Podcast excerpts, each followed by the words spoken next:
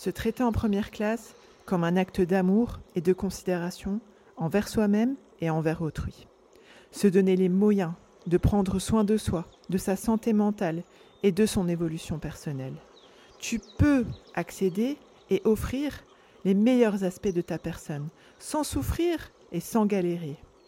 Tu as le droit de faire différemment, de, de, décider de te traiter en première classe. Je vais t'en donner les clés. Et ensemble, on va dénouer les nœuds qui t'empêchent d'être une femme sereine, confiante et épanouie. C'est le moment de dépasser tes blocages et tes croyances limitantes. C'est ton moment pour faire évoluer ton mindset et ta gestion émotionnelle. Je suis Émilie Antoine, psychologue experte en mindset et en gestion émotionnelle. Je suis également la fondatrice de moi.fr et l'initiatrice du concept du challenge et du, de ce podcast, Se traiter en première classe. Parce que les femmes représentent la moitié de la communauté, éduquent et soutiennent la seconde moitié. Par conséquent, elles ont besoin de se traiter en première classe. Lors du dernier challenge, 5 jours pour apprendre à se traiter en première classe, Jasmine m'avait posé la question suivante. J'ai vraiment envie de créer de nouveaux liens amicaux harmonieux. Or, je bloque pour aller vers les autres car grande appréhension. Est-ce que tu as des conseils pour refaire un pas en avant vers les autres? Bienvenue dans ce 54e épisode du podcast Se traiter en première classe. Dans cet épisode, je vais analyser ce qui peut expliquer un blocage vis-à-vis du fait justement de créer de nouvelles relations amicales avec l'ambition qu'elles soient bien sûr harmonieuses. Ensuite, je vais te partager des conseils pour que tu puisses enfin te sentir prête pour aller vers les autres. Je suis Émilie Antoine, je suis fondatrice de moi.fr et psychologue spécialisée en mindset et en gestion émotionnelle. Je suis expatriée aux Émirats arabes unis, plus particulièrement dans l'Émirat de Ras El Khaimah depuis 5 ans et je suis maman de 3 enfants. Je voudrais te préciser avant de continuer sur ce podcast que je prévois de réouvrir les portes du bootcamp Mapsy Campus à la rentrée 2023 si Dieu le veut. Du coup, tu peux décider de rejoindre la liste d'attente VIP qui te permettra d'en être informé avant l'ouverture officielle et de bénéficier d'une offre avec un tarif Early Bird ainsi que de bonus réservés aux inscrites à cette liste VIP. Tu peux t'inscrire sur mapsyenlignchez-moi.fr slash bootcamp.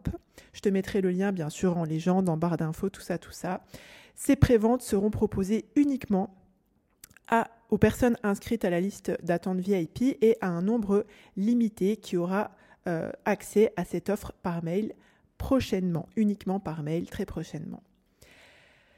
Pour pour ce qui en est des bleus, alors ce que je vais commencer à traiter justement pour répondre à cette, question, pour pouvoir en fait explorer qu'est-ce qui pousse un blocage pour aller vers les autres, je vais te proposer pour euh, répondre à cette question trois axes. D'abord, je vais te parler des blocages en eux-mêmes, ensuite de l'origine pardon des blocages en eux-mêmes, ensuite des croyances limitantes qui sont liées à ça, et euh, enfin, je vais te proposer des actes de axes de remédiation. En ce qui concerne les blocages, souvent, qu'est-ce qui, prédispose, si je peux dire ça comme ça, qu'est-ce qui structure ce genre de blocage pour aller vers les autres, tant bien même on a envie, je précise, qu'on a envie d'avoir des relations harmonieuses avec les autres parce que si euh, tu n'as juste pas envie, genre t'es introverti, t'es bien toute seule, etc. et t'en as pas envie, ben ça s'applique pas à toi, d'accord? Ça s'applique, tout ce que je vais dire là, ça s'applique à une personne qui a tant bien même, elle a envie d'avoir des relations harmonieuses avec les autres, elle n'ose pas, elle, se trouve bloquée pour pouvoir euh, passer à l'action de manière à ce qu'elle puisse se donner l'opportunité, créer des opportunités pour avoir des relations amicales épanouissantes. Donc souvent, qu'est-ce qui se passe? Sans grande surprise, on a eu des mauvaises expériences. Alors la petite subtilité, c'est que soit, évidemment, c'est facile de le penser comme ça tout de suite, mais on les a vécues directement, soit, et c'est le point souvent qu'on néglige, c'est qu'on en a été témoin. Et le fait d'en avoir été témoin, d'avoir été témoin de, euh, par exemple, ta mère qui a été trahie par une amie, ta meilleure copine qui a été trahie par une super copine, bah rien que le fait d'avoir été témoin de ça, ça peut euh, générer des croyances limitantes. Euh, exemple, alors si ça te concerne euh, toi personnellement, admettons que tu as été vampirisé par une amie ou que tu as, tu as entendu par exemple tes parents parler de gens avec des termes ou dans une manière qui t'a laissé comprendre quand tu étais enfant ou adolescente, etc., que c'était quelque chose qui était source de problèmes, de tensions, de conflits. Tout ça, en fait, ça a formaté des expériences négatives qui font que tu vas te trouver bloqué parce que tu en as tiré des conclusions, et les conclusions, c'est les croyances limitantes dont je vais te parler après qui te bloquent en fait. Et ben, tu ajoutes à ça potentiellement le fait que tu es resté longtemps isolé, euh, bah, ça, a pu, ça a pu ajouter le fait d'avoir des doutes euh, concernant tes compétences relationnelles. Et sans transition, je vais passer justement sur les croyances limitantes, parce que souvent derrière les doutes, bah, il y a des croyances limitantes. Et là, je vais explorer avec toi dans ce podcast quels peuvent être les exemples de croyances limitantes qui peuvent euh, comment dirais-je, formaté, formaté, pardon, c'est pas très, pas très élégant le, la fermentation, euh, formaté justement des croyances limitantes. Je vais te donner l'exemple de choses en fait que tu peux te dire plus ou moins consciemment, des, idées qui traversent l'esprit et, comment ça peut impacter après, comment ça peut euh, renforcer ces blocages-là. Admettons que tu te, des fois ça te traverse l'esprit, tu es en mode, je ne sais pas gérer une relation harmonieuse. D'accord Et là, du coup, le, blocage, il se situe un peu sur la méthode, en fait. Comment on fait pour avoir une relation harmonieuse?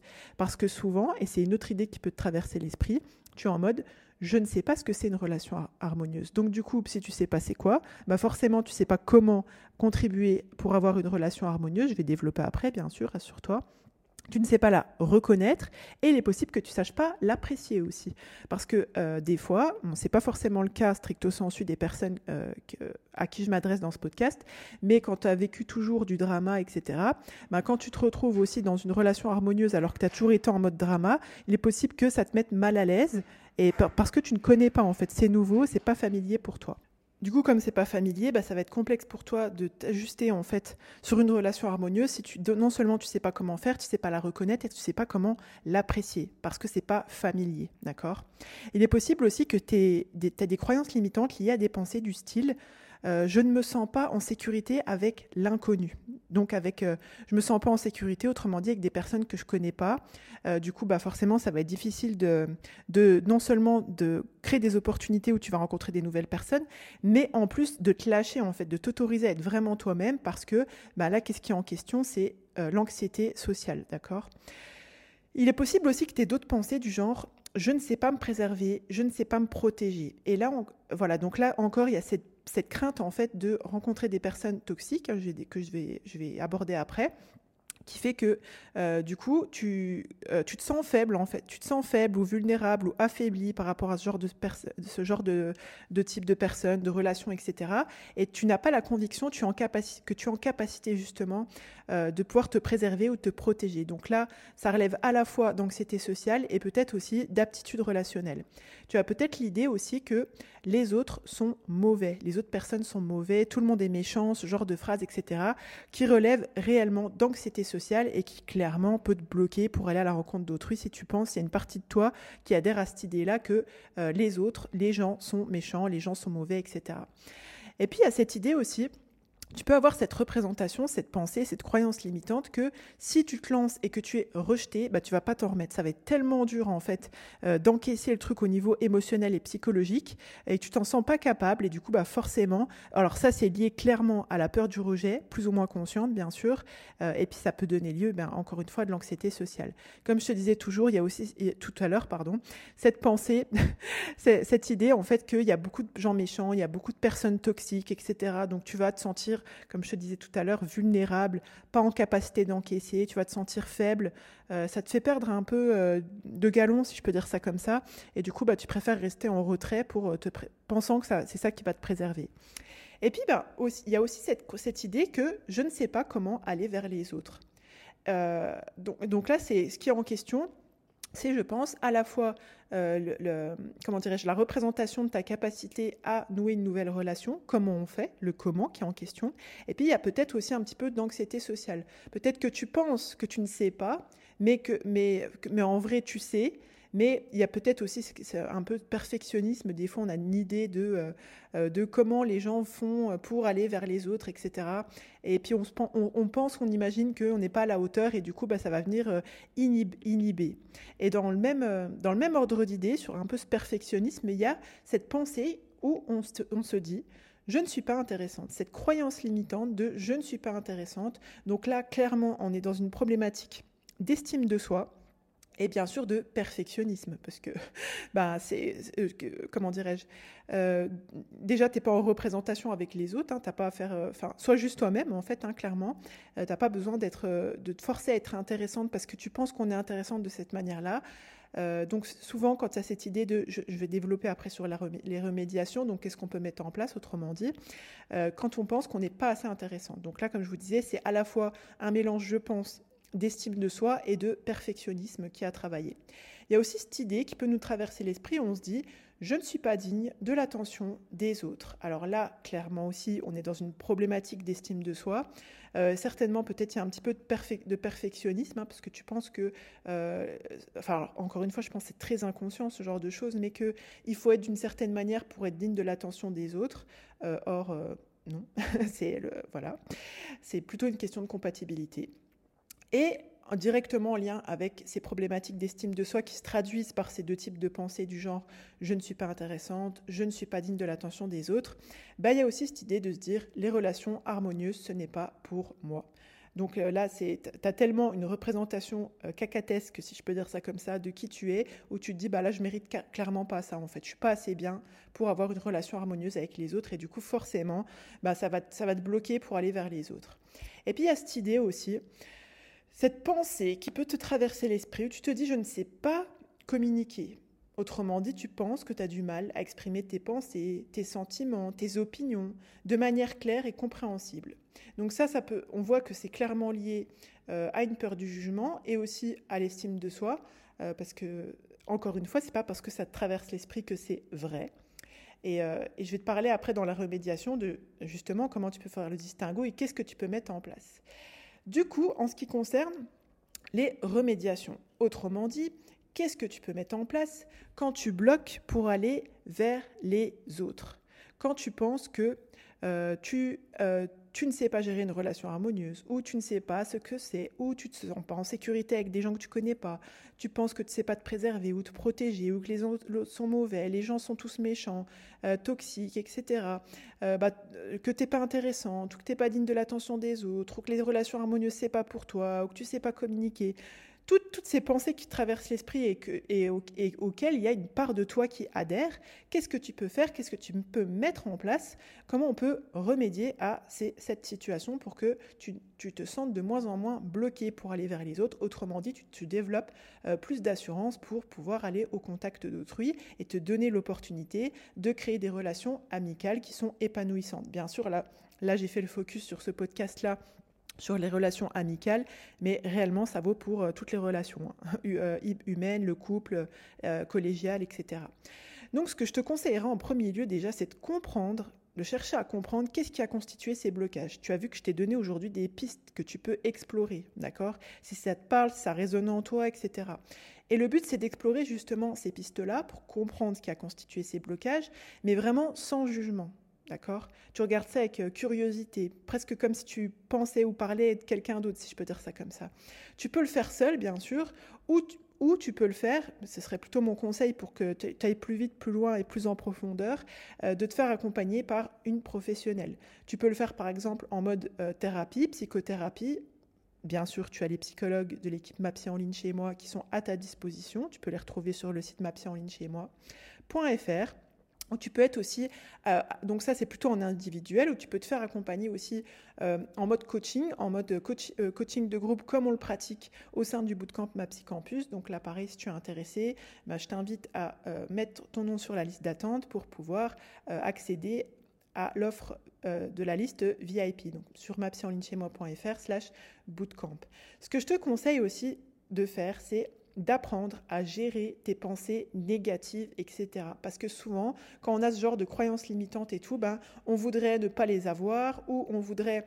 Euh, comment, on fait comme si c'était... Euh, euh, on pense qu'on pense vraiment ça. c'est très bizarre ce que je te dis, je sais de prime abord, mais tu penses que ça, c'est, vrai, en fait. Tout ce qui te traverse l'esprit, c'est vrai. Et du coup, bah, forcément, ça, te rend encore plus anxieuse. C'est là où il est bon de faire un travail sur son mindset, sur son état d'esprit, autrement dit sur euh, le travail sur l'anxiété, etc. Donc pareil, c'est vraiment quelque chose euh, comment dirais-je, c'est vraiment un des axes principaux du bootcamp MAPSI Campus. D'ailleurs, j'en ai pas encore j'en ai pas encore parlé de manière publique, mais jusqu'à maintenant, il y avait deux rendez-vous de coaching de groupe par mois avec moi. Et maintenant, il y en a, il y a quatre rendez-vous de groupe. Il y en a deux avec moi au sein du bootcamp MAPSI Campus et il y en a deux avec mes collègues.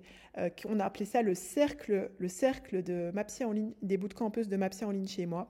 Donc, typiquement, elles ont, il y a quatre rendez-vous de groupe par semaine, donc vraiment c'est du lourd pour pouvoir justement mettre en pratique la gestion, la gestion des pensées, la gestion émotionnelle, la gestion des anxiétés, pour euh, mettre en pratique justement tout ça, pour en comprendre les tenants, les aboutissants, pour aller encore plus loin, plus en profondeur, pour que vous, deveniez vraiment des queens, des reines entre guillemets, de la gestion émotionnelle et de la gestion psychologique. Plus, bien sûr, ceci ajouté à tous les outils de la formation du bootcamp MaPsyCampus. Et ce que je te conseille aussi, c'est vraiment de faire ce travail, en troisième point, de te réconcilier avec toi-même. Tu vois, vous voyez, on a parlé beaucoup d'estime de soi, de comment justement ben, euh, ces, coups de tibia, entre guillemets, à l'estime de soi, si je peux dire ça comme ça, ben, comment ça joue sur, euh, euh, sur les, les, pensées et les attitudes, les comportements qu'on va mettre en place après. Et clairement, autrement dit, quand on est en guerre avec soi-même, que ce soit mentalement, psychologiquement, émotionnellement, déjà c'est dur d'être apaisé avec l'autre quand toi-même t'es pas apaisé en toi-même. Il y a vis-à-vis de toi-même et en toi-même. C'est difficile de concevoir euh, et d'agir en fait l'harmonie dans la communication, dans la relation avec l'autre, en dehors de soi, quand déjà tu n'as pas d'harmonie en toi-même, si je peux dire ça comme ça. Donc c'est vraiment important de venir ici travailler l'estime de soi. Donc typiquement, c'est vraiment euh, quelque chose qu'on vient creuser et approfondir dans le premier module du bootcamp MAPSI Campus. Euh, et aussi avec dans les cercles des bootcampeuses de MAPSI Campus qui ont lieu donc deux fois par mois, en plus des coachings de groupe. Ce que je te conseille aussi en quatrième point, c'est de cibler ce que tu as besoin de mettre en place pour te sentir prête et confiante. Ça, typiquement, je donne beaucoup d'outils, euh, j'accompagne vraiment les bootcampeuses de ma psycampus, notamment dans tout en filigrane du bootcamp, et on fait vraiment ce focus-là sur module 2 et le module 6 du bootcamp ma psycampus. Ce que je te conseille aussi, c'est d'accepter la part d'inconnu et de malaise. Qu'est-ce que je veux dire par là? C'est que quand on se lance dans quelque chose de nouveau, c'est normal de ressentir du malaise. C'est, en fait, ça fait partie du jeu, si je peux dire ça comme ça. Euh, et quand tu vas justement t'autoriser à concevoir que ce malaise, c'est normal, c'est pas toi en fait qui fonctionne de travers ou qui est de travers, et eh ben là en fait tu vas t'autoriser à l'accompagner plutôt que de te blâmer, de ressentir ça, ou encore pire de chercher à l'éviter. Et ça, c'est vraiment quelque chose, cette compétence, justement, euh, de, le fait de, d'avoir de, de, travailler sur le fait d'avoir des ressources pour pouvoir justement gérer ce malaise, gérer cette part d'inconnu, c'est typiquement des compétences qu'on travaille dans les coachings de groupe de bootcamp MAPSI Campus. Autrement dit, on fait beaucoup de ce qu'on appelle en psychologie de restructuration cognitive euh, dans le bootcamp MAPSI Campus. Voilà, voilà pour ce qui est des points de remédiation. Donc comme je te disais, on va bientôt ouvrir le bootcamp Campus à la rentrée 2023. Donc si tu veux rejoindre la liste d'attente pour être informé avant l'ouverture officielle et du coup euh, d'avoir une offre euh, spéciale réservée aux inscrites à cette liste VIP, ben, inscris-toi sur la liste via moi.fr slash bootcamp. Ces préventes, elles seront proposées à un nombre limité. Il y aura seulement 10 places qui aura uniquement accès à cette offre par mail prochainement.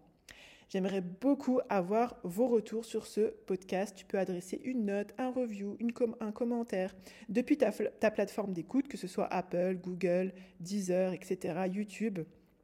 Et bien sûr, je t'encourage à t'abonner pour pouvoir profiter de toutes ces perles que je je t'offre dans ce podcast, ce traité en première classe. Merci de votre écoute et de votre attention.